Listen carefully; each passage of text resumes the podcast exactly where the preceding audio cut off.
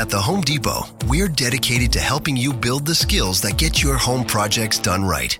That's why we offer free and interactive online DIY workshops. During the live streams, our knowledgeable associates help you tackle your DIY projects no matter your age or skill level. You can learn how to install new single pole switches, as well as standard duplex and GFCI outlets. Register for free at homedepot.com slash workshops. The Home Depot, how doers get more done. Progressive presents Adjusting to the Suburbs. I never thought about space in my cramped apartment, but in this house, all I see is empty space. The sofa and ottoman look like tiny islands in a sea of hardwood floors. I could get two ottomans in the living room, but then I'd need another sofa. I could tell people I'm into minimalism. Anyway, when you save with Progressive by bundling your home and auto, that's the easy part of adjusting to the suburbs. Progressive Casualty Insurance Company coverage provided in service by affiliates and third party insurers. Hey, it's Mistress Carrie reporting for duty from MCHQ for episode 111 of the Mistress Carrie podcast. And before we get to this week's guest, guitarist extraordinaire Johnny A, I want to remind you that it's Christmas in July in the online store at mistresscarrie.com. All this month, you can get 10% off of everything in the store when you use the code July 2022. I'm talking tank tops, hoodies, beanies, t shirts, beer koozies, pint glasses, coffee mugs, mouse pads, sticker packs, and so much more. And if you want to get 20% off of everything in the online store, get yourself a Mistress Carrie backstage pass on Patreon. It's Christmas in July this month on mistresscarrie.com. My guest this week is a guitar legend. He's from my home state of Massachusetts, and Johnny A is a band leader, an instrumentalist, and all around guitar badass. He's traveled the world, played with everyone, and worked on a really special project during the COVID 19 lockdown. He had time to work on From A to Beatles. These are three piece instrumental versions of Beatles classics and deep cuts. And he's now turned from A to Beatles into a live show. So, Johnny A checked in on the show to talk Beatles music, their inspiration, songwriting, guitar playing, and his upcoming live shows, including this Sunday, July 24th, 2022, at Kowloon in Saugus, Massachusetts. If you want details on that show and all of the other shows he's playing, check the links in the show notes of this podcast. I've been dying to have him on the show for a while, so allow me to introduce you to Johnny A.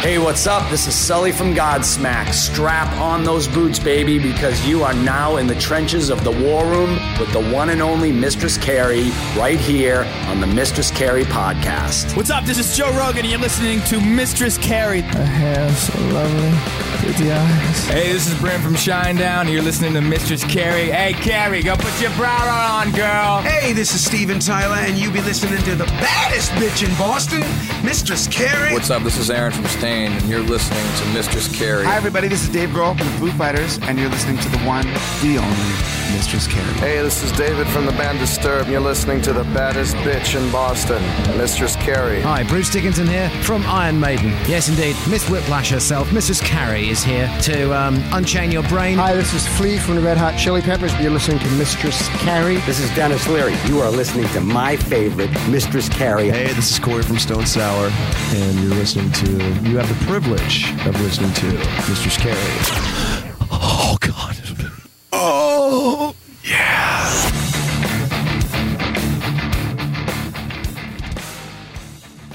Oh my goodness, I have been waiting to have you on the show. Johnny A! Hey, doll, how are you? How are you? Uh, hanging in there, you know, doing the best I can with what I got. well, you got a lot. You, you should be doing all right. Doing pretty good, you know, doing all right. Good to get, good to finally start kind of working again. You know, I've been pretty much dry for almost two years, so it's it's it was scary there for a while. You normally spend so much time out on the road, and obviously, being a musician, this is probably the most time you've ever spent at home in one time in your entire adult life, right? Yeah, it's been definitely like that for Well, I mean, even from when I was playing with Peter Wolf back in the '90s, we were working a lot, and then uh, I started my solo career what in '99, and when the record came out in 2000 in, uh, nationally, I was on the road for 20 years basically, and uh, then touring with my solo thing, and then for three or four years with the Yardbirds, um, I was touring a lot, and uh, this last two years has been you don't know what to do with yourself. How important was it for you to have your guitar at home? Or did you not want to play it? Because I've heard both from musicians. No, I, I, lo- I, well, I play every day. So um, I probably would have went nuts if I didn't have a guitar.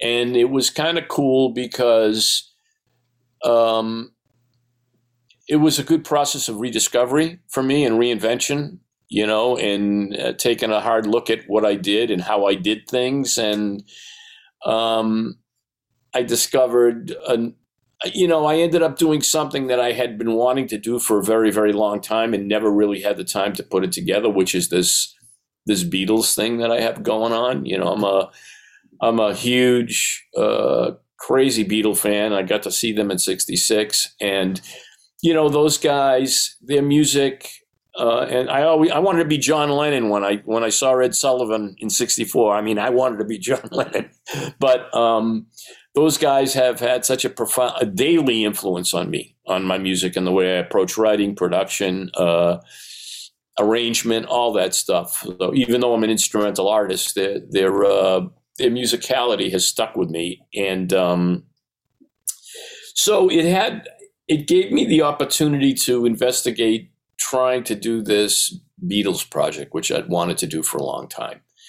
Um, so it was a long, you know, we do, I put a band together with a couple good friends of mine who are avid Beatle fans. Marty Richards, he's the drummer who also played with the Joe Perry Project and J. Geils Band.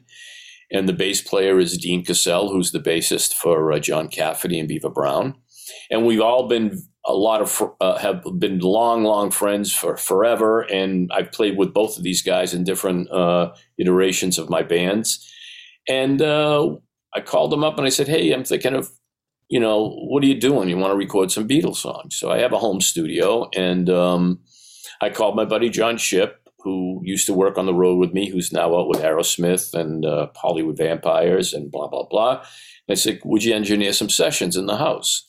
So he came down, and the plan was to. I had the guys for three days, and this was about a year ago, January now. And uh, I had them for three days, and I said, "Let's let's do ten songs." So the the sessions went so smooth and so fast, we ended up cutting twenty one songs in three days. In three days. We cut 21 songs. And, uh, you know, I had to still finish overdubs and everything like that. But the basic tracks for 21 songs were done in three days. Actually, two days, because one day was really kind of set up. It was a half a day.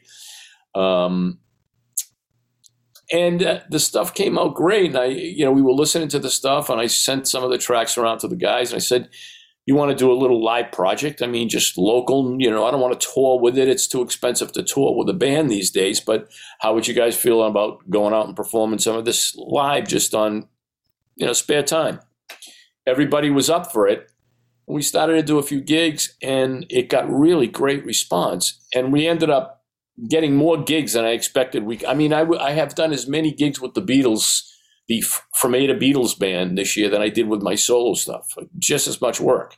So um, it's been fun. Matter of fact, we're going on a cruise. We're doing uh, Justin Hayward's Moody Blues cl- cruise uh, in February with the band. Um, so it's been fun, and it's, it's all instrumental, which is really cool because I get to basically use my arranging chops and explore doing guitar arrangements of these fantastic this great catalog. You know, um, it's fun to see the audience sing along with these songs, and um, it's just a good time. Well, I have a lot to ask you about because one of the reasons I wanted to talk to you is because I am a diehard Beatles fan myself it, I look at it and describe it as the greatest gift my mom ever gave me because she was such a huge Beatles fan that I have distinct memories of being a little kid leaning over that Hutch stereo that had the turntable, the radio, and the eight track and yeah. playing the White Album on an eight track when I was a kid. By the way, that's what happens. This this person that evolves. This is what happens when you expose a five year old to the White Album, right? But when it comes to the idea of being able to see the Beatles live, obviously it never would have been possible in my lifetime. And I can't imagine it. Where did you see them? And what do you remember it being like? And could you even hear the band above the girls? Well, it wasn't just the girls that was screaming, it was everybody that was screaming. And I saw them on their 66 tour, their last tour. I saw them about a week and a half before their final show at Candlestick Park, and I saw them at Suffolk Downs in, in East Boston, the racetrack. And I was in the very front, as front as you can be, which was still, you know, they, they played on the raceway, so um, they were still far away from you. Um, the experience was uh, I, it's really kind of hard to to formulate in words what it felt like to be in the room that day because it, it, was just and you got to remember I, this was 1966 so i would have been how old was i? I was born in 50 i'll be 70 in november by the way. Oh i got a big birthday coming up in october too so let me see 66, 52. I was 13 years old. Oh. I was 13 years old. Right in the middle of when you're making all of your big, important music decisions, like those formative years. So, um, August 66, and it was just like this a ridiculous amount of wave of emotion. That's uh, that's the only way I can explain it. And it's just like you know, just the perpetual smile on your face from ear to ear, you know. Sure, the screaming was deafening, and the only way you could really have an understanding of what music they were playing is if you blocked your ears, it would it would filter out all the high end from the screaming, so you could kind of hear the bass. And you, I mean, the PA systems were horrible. Um, you could hear the bass and maybe some of the vocals, so you can get an idea. They only played 22 minutes you know and it's I'm trying funny to imagine going to a concert right? You drive there you park you get a babysitter and the band plays 22 minutes. If a band did that now the fans would burn the place to the ground. Yeah but they were like i think five acts on the bill. It was the beatles it was the ronettes it was bobby hebb it was the Cyrkle. I think i don't know if the remains were on that tour or not in 66 i think they were on the 64 tour or maybe the 65 but um i don't it's funny i don't really remember I remember two um, experiences from the night as far as seeing them. And the funny thing is, I went with my cousin Sue, who's 10 months younger than I am, because we lived together. Her dad had died, and my mother and dad got divorced, so we were all in the same house. And uh, we both remember seeing the day in black and white. We don't recall seeing the concert in color. We both say, "You remember? Do you?" No, I, I, I think I remember it like it was in black and white which is very odd. Um, but the two ex- the two visual things I can pick out of my brain were seeing George Harrison sing "If I Needed Someone," and there was another episode where a guy was running on the, and got on stage, went to hug the guys, and one of the amplifiers almost fell over. And I was telling Chachi Loprete about that episode, and they interviewed the guy. They actually had an interview of the guy that ran on stage, and you can never find any footage of Suffolk Downs. And then recently, which is really crazy because we're talking about what 50, how many plus years after I saw the show, there was a little 18 second video clip that showed up on, on YouTube. And it was from George Harrison doing If I Needed Someone, which wow. is the only memory I had of the show. That's, that's crazy. That's crazy, right? Yeah. To think that of the whole show, only that was captured and that happened to be the only thing that I remembered from the show. It's so crazy because nowadays people are so used to having thousands of views of every concert and everything because everybody's got this HD camera in their pocket. Right. But back then, you know, a little Super 8 camera or anything like that was expensive technology to have right. with you. And it ha- would have no audio either. It would just right. be fun.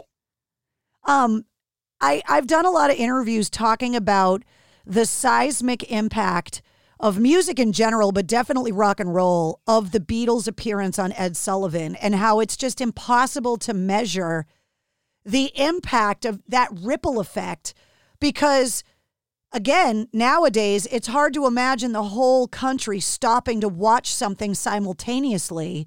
So every teenager that had any musical inspiration or musical talent was planted in front of the TV that night.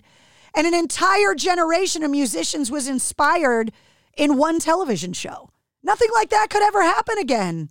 Well, I had been a, a musician before that because I had been studying drums, and I started playing drums when I was six, and I was into people like Sandy Nelson and you know surf music like the Safaris and stuff like that. But when the Beatles hit in '64, and I heard "I Want to Hold Your Hand," which was came on the radio maybe a few weeks before they hit Ed Sullivan, that's when I switched to playing guitar. But the when you're talking about the seismic seismic effect of that of that band, not even just the Ed Sullivan, but but the band. It, you know, when you talk to musicians that say newer generation musicians, let's say, because I don't think I've ever met anybody from my generation or the next generation that has never said they like the Beatles. But there are some younger kids that say they're not influenced by them. But the reality is that I don't think there is anybody that hasn't been influenced by the music because even the people that don't listen to the Beatles are listening to somebody that was influenced by the Beatles. So um, th- their effect uh, globally uh, on music and culture, really, um, I, I, don't know if, if, it's even measurable. You know? Yeah. I mean, Elvis, Elvis obviously was, and Sinatra. They had their day, and and and they were big. And I just saw the new Elvis movie, which puts a lot of other things in perspective, which was really good, by the way. But um, it still didn't have the impact as the Beatles. And even though Elvis impacted people like the Beatles and Eddie Cochran and Little Richard impacted, and the Everly Brothers impacted people like the Beatles, those people didn't have that same type of huge effect, astronomical effect that the Beatles had on everybody else after them. Not only that, but I think, especially for people that may not have understood the writing process and the brilliance of their songwriting. And then you see this Peter Jackson series, and you're literally watching Paul McCartney write these amazing, prolific songs, and you're watching the writing process. A lot of those artists that you talked about didn't write their own music. They had other songwriters writing music, and they were amazing performers, singers, instrumentalists, all of that. But the Beatles also, in their bag of tricks, had this amazing songwriting ability that's nearly unmatched. I mean, well, think about it. Not only John Lennon and Paul McCartney being the, the team, but look what George Harrison turned out to be as a writer. Yeah. And, and the ability to, first of all, even find four guys in the same town that, you know, kind of played and put a band together, then find three of the four guys being, un, you know, arguably three of the best pop songwriters in the same little sea shanty town of Liverpool. you know, it's it's kind of crazy. But um, what I was going to say was uh, I lost my train of thought about. I wanted to tell you something that. Uh, oh, never mind. Just go on. It'll come back to me. So one of the things that whenever I have somebody on the show that I always ask is a songwriter's perspective question. Because you can ask, what's your favorite album? What's your favorite song? That's completely subjective. But I always ask a songwriter, give me an example of any song from any artist of any genre that you believe is a perfect example of songwriting as a craft that you coveted. It's perfect and you wish you wrote it. And I got to tell you, at least 50% of the time, they cite a Beatles song. I just had Frank Bello from Anthrax on, and he spent 10 minutes analyzing a Beatles song because of the songwriting ability. So I'll pose that question to you.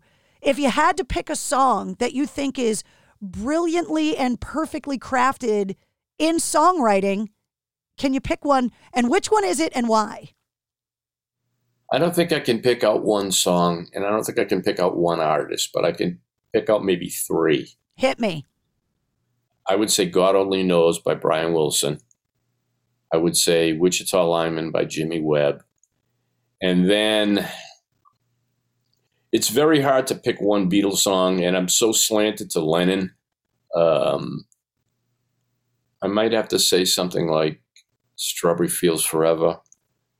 Um, uh, it's it's I don't know. It's hard. I have such a varied appetite for music and different genres and styles and different things. I mean, the very first album I ever really bought with my own money was a Beach Boys album.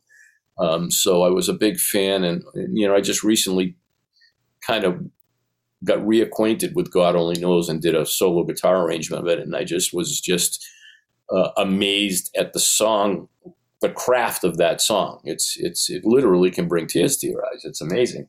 Um, and I know what I was going to say to you earlier it was about the Beatles Get Back movie and, and the Peter Jackson thing. And the thing that astounds me about those guys is when you see them in the process of rehearsing, putting these songs together, they didn't seem to toil over it. You know, it was just very, very casual. I mean, those performances that you see in the Peter Jack, those are the let, those are that that's the Get Back album. There's no overdubs, there's no nothing.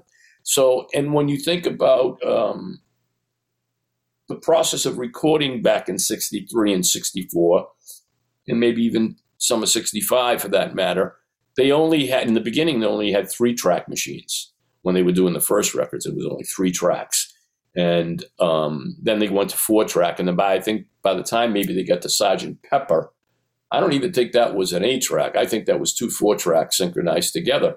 But what they did and and how they would go into the studio and they'd have a three hour session and they'd do three songs, uh, one two songs in the first hour and a half and another two songs and and then they're done. There's no overdubs. They're just done. The songs are done. You know, they make look, it look easy. It's crazy. It's funny. I saw a quote with uh, Paul McCartney when he was in the studio with Dave Grohl, and uh, they, they're playing and they're working on a song or something like that, and they, and the and the song stops and they're having a little chat, and Dave Grohl says to McCartney, "You make it lo- look so easy," and McCartney says, "It is." You know, it's just that's the kind of the way they just approach it. I mean, obviously they were gifted and obviously they worked hard and they tried to excel through every album and and uh, progress through every album in their writing and their recording techniques and their approach and their concepts and stuff. But in the beginning, I mean, they just they just did it. There was no other way. There was none of this stuff that I have behind me, where I could sit here for like a month. You could make me sound good in that studio. Oh, you sound great. I said, but uh, uh, you know, I was I was going to say, you know, I could sit here for a month crafting the perfect guitar solo if I want. They just had to do it all live. There and was no made, punching in. They made all that music in a decade too. Yes. And, and they they were done. I mean, obviously with their solo stuff, not, but as a band, they were done by the time they were all like 30.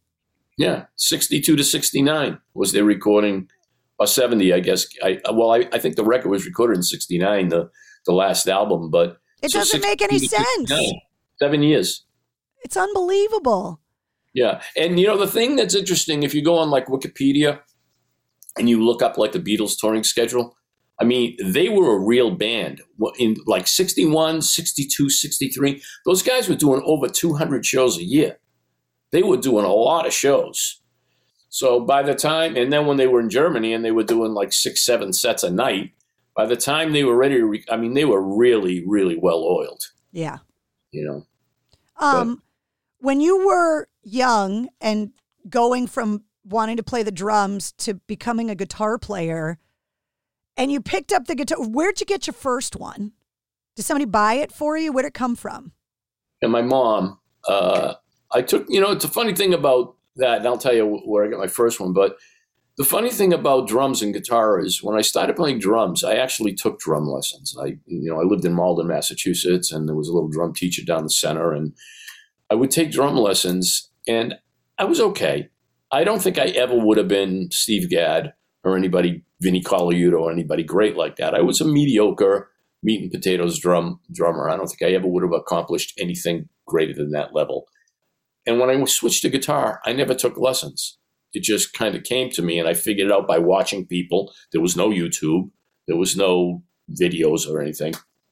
But I got my first guitar I asked my mom, and I got a. It was from um, Lafayette Radio. There used to be a, a, chain that was like a Radio Shack called Lafayette Radio, and uh, it was a little forty nine dollar electric guitar with a little matching probably forty dollar amplifier or thirty dollar amplifier. Do you still have it? Please tell me you still have it. I don't have the that guitar, but I have the first guitar I ever bought with my own money, which was a Vox guitar that for eighty eight dollars.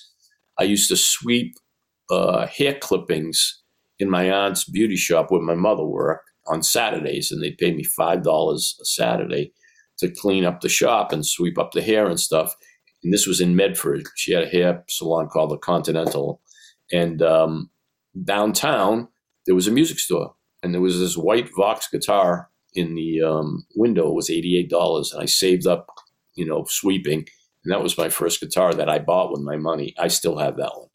When you started to play it, do you remember the first song that you actually mastered and you were like, okay, I might actually be good at this thing? Um, I don't know if I remember the first song, but I remember the first guitar solo that I learned, which was "Secret Agent Man" by Johnny Rivers. Nice. That's the, that's the very first guitar solo that I could play note for note and make it sound like it. I had um, Nuno Bettencourt on the show during the height of the pandemic, so it's got to be like almost two years ago now. And he got me off on this line of questioning when I talk to guitar players now, because he and I got into this whole conversation about tone. Mm. And the story he told me was getting invited at the beginning of Extreme's career by Dweezil Zappa to go sit in on a Van Halen rehearsal. And Eddie let him play his rig. And how uh, upset Nuno was that he still sounded like Nuno and not Eddie Van Halen, even though he had all of Eddie's stuff. And so it led me down this whole kind of investigation on guitar tone and where it comes from. So, where do you think tone or specifically your tone comes from? What what is it? Where does it come from? It's not the gear. It's definitely not the gear. It's the person.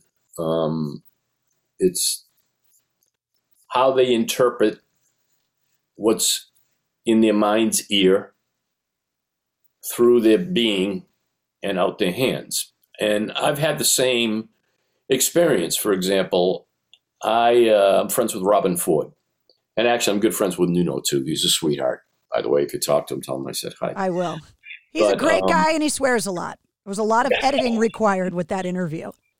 Um, I, a matter of fact, I just saw him.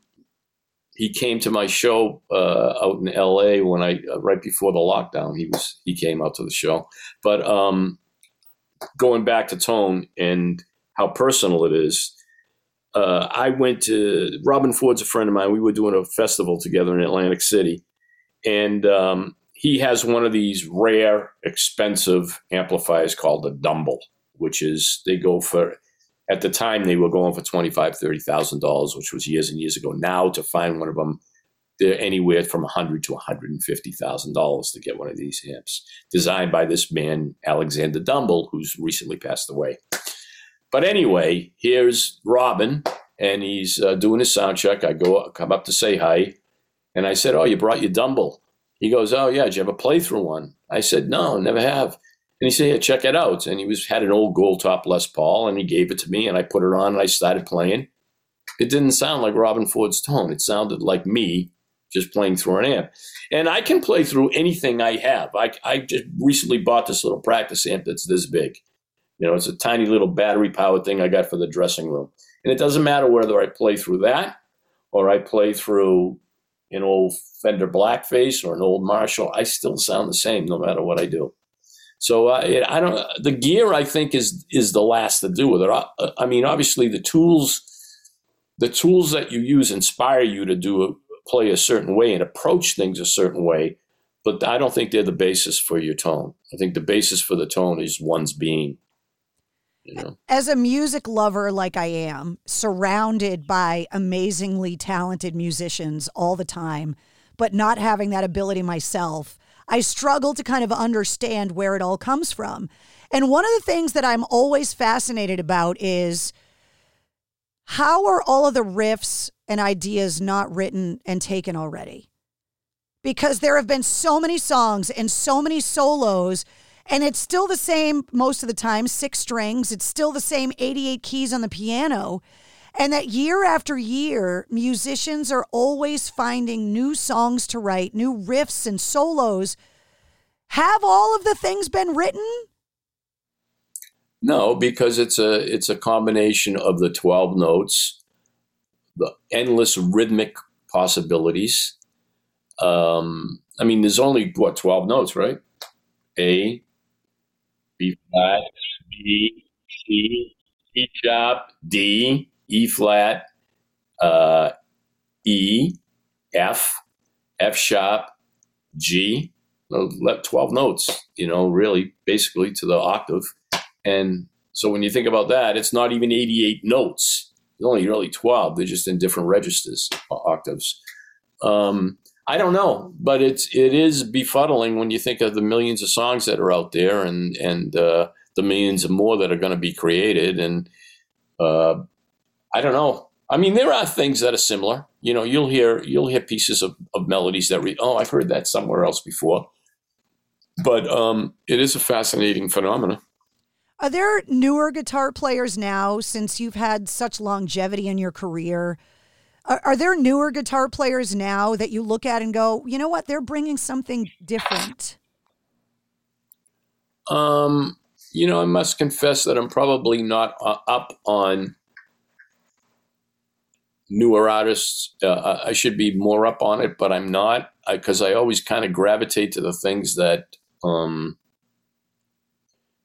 I don't know, center me as a musician and the type of tones that I like and the type of playing that I like. And it's not one genre. I mean, I like a lot of different guitar players, but they happen to be from, you know, the era that I grew up, like uh, listening to John McLaughlin from the, you know, Mahavishnu Orchestra or Robert Fripp from King Crimson or or Bill Connors from Return to Forever, or Jeff Beck, or early Clapton, or Mike Bloomfield, or Albert King, or you know, I always kind of go back to them and and everybody after that to me they sound like it's a version of all that stuff. So I mean I mean there's probably some young cat out there that's doing phenomenal stuff that I you know I'm not hip to. I'm sure there is, you know. Uh, but I, I find that it's especially you know you listen to a lot of the newer blues rock artists.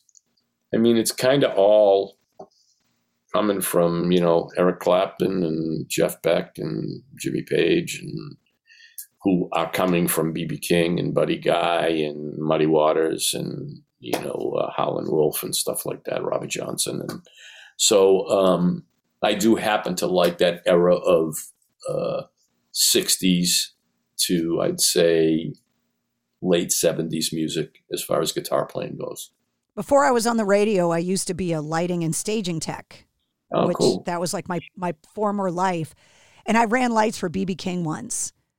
And he basically just told me um, to put to flood the stage with Rosco 181, which is that deep black light blue color. And then he said, just put your feet up and watch the show. and so I just put the blue lights on the stage and just sat back. And it it felt like it was coming out of his bone marrow. Like in that moment, I remember thinking, like, he's doing exactly what he was born to do. Yeah. It's not like he was going to become a refrigerator repairman. Like it was just, it was just in his soul, in his essence, in his core. And I was so taken aback by that experience because I was like, there's a person that's exactly where they're supposed to be in their life, doing exactly what they were supposed to be doing. Yeah, BB was great. I, I had the honor of being able to tour with him. I, I must have done maybe a dozen shows or so with him, and he was just the greatest guy. I mean, he was such a gentleman and so complimentary and so uh, generous with his uh, time. And you know, he would make sure that did the crew treat you okay? Did you get enough time on the stage? And then at the end of the night, you know, when he would finish his set and doing his encores and introducing, he'd always bring, well, he brought me out, and I'm sure it's something he did with all the support acts. He'd, he'd call you out to the stage and introduce you as his co star. And, uh, which I never forgot that because, you know, who's going to be a co star to BB King? Yeah, right. I mean, just that I mean, that was just the way he was. He was such a generous guy, you know, that, and he would stay till the very last, he would sign every picture, talk to every person. He would be the last guy out of the building and on the bus every night. And he was, you know, this guy was doing what, over 300 shows a year. And I'm sure he had been doing over 300 shows a year for decades. And uh, wasn't in the greatest health, you know, but he was, he remained generous and humble to to the end. You know. Um, you have a show. Speaking of touring, you have a show coming up on the 24th of July at Kowloon, and you're going to play from A to Beatles. Yeah, that's the show that we're doing there uh, with the guys. Um, looking forward to it because it's kind of like I think it's like the first North Shore kind of my stomping grounds show that I've done with this thing. So it'll be fun. I graduated from Saugus High, so it'll be interesting to go back there. Not that I know if anybody still lives there that I know, but um, it's at the Kowloon, which was there when I was in junior high school and in high school. That place had been there forever, and Andy Wong and Bobby Wong and just the families. I think that place has been there since the fifties. Um, so it's going to be fun. Looking forward to it. Um, from A to Beatles, it's a Sunday afternoon in July. Hopefully, the weather will cooperate, and you know, a lot of the the proceeds from the show is going to you know uh, benefit uh, veterans organizations, which is a good thing. It's a uh, huge passion of mine, and I do a lot of work with veterans. So I commend you for, you know, being so involved and and and you know having the proceeds go to that. I think it's awesome.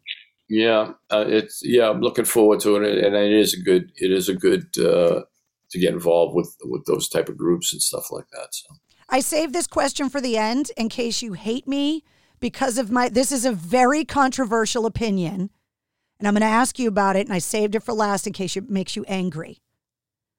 What do you think about the Bee Gees and Peter Frampton's Sergeant Pepper movie because I love it and I refuse to apologize for that opinion. Well, I haven't seen it in a long, long, long time. I mean, I I don't think I've never viewed it more than once. I saw it when it originally came out, and I might I must have saw it in the movies or something. Um, but I thought it was kind of goofy. I have taken a lot of flack on the air over the years because you talk about those formative years, right? Like for me, I was a kid. And there's Peter Frampton and all of his handsomeness and the Bee Gees at the height of all the stuff. And I was such a Beatles fan as a kid. And so A, I love the music. B, I love George Burns. And C, it gave me this unhealthy fear of Steven Tyler and the guys from Aerosmith.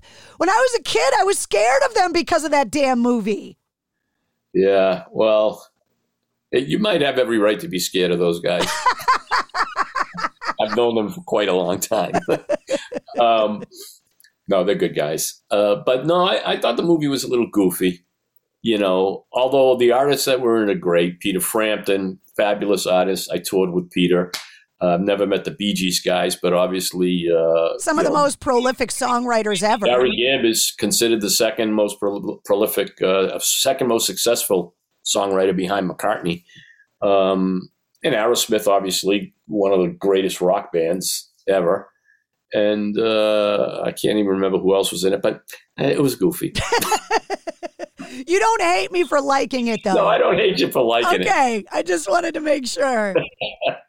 Thank you so much for hanging out with me today. I really appreciate your time. I am going to do everything I can to come to the show because oh, great. I really want to see how you take these Beatles songs and turn it into this new thing. I mean, how do you even go about choosing the songs you're going to do? That's number one impossible that's task. A tough one. Yeah. Well, that's yeah. Some of them by some of them that you want to do, it's kind of just not possible to do as a trio. You know, some of them are not. But we we get adventurous. I mean, we do uh, Strawberry Fields Forever, and we were doing a day in the life, and we do we do everything from the first album. We do All My Love, and we do Hold Me Tight. We do She Said She Said. We do Nowhere Man, Ticket to Ride. Uh, what else do we do? Uh, And Your Bird Can Sing uh, Till It Was You. I mean, If I Fell and I Love Her. This we do a lot of them, um, and some of them that I want to do, I just can't figure out how to do uh,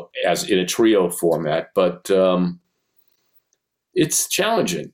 it's the most work I, I I mean my solo career has been involved the solo show that I do with all the looping is pretty involved too but this Beatle thing trying to capture the melodies the vocal lines obviously and then trying to pull pieces out of the recordings that are like earworms to people that you know you should put this in so they can you know whether it's a little guitar part or whether it's trying to imply the background vocal or the the cello in that song or the horn part that was in Strawberry Fields, uh, you know, so trying to come up with these guitar arrangements that take pieces from their original productions and make it hopefully familiar to people.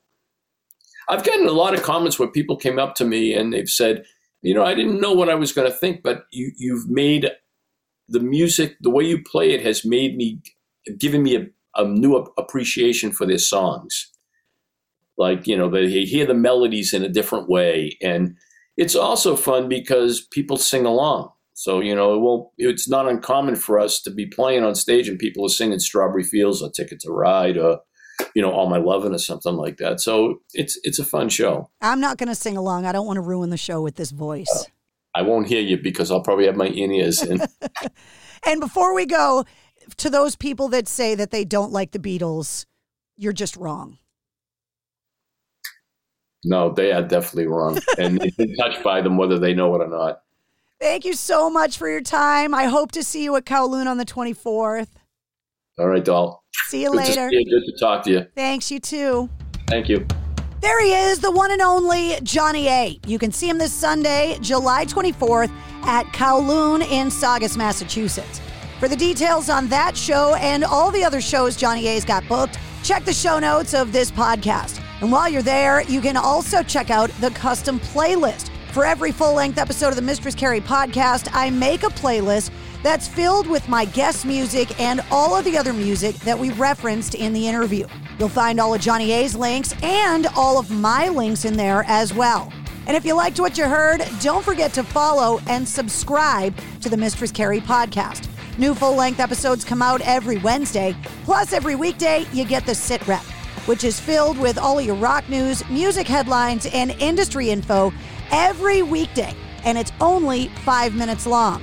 You can also join me live every Tuesday night at 8:30 Eastern on my official Facebook page for my video show Cocktails in the War Room.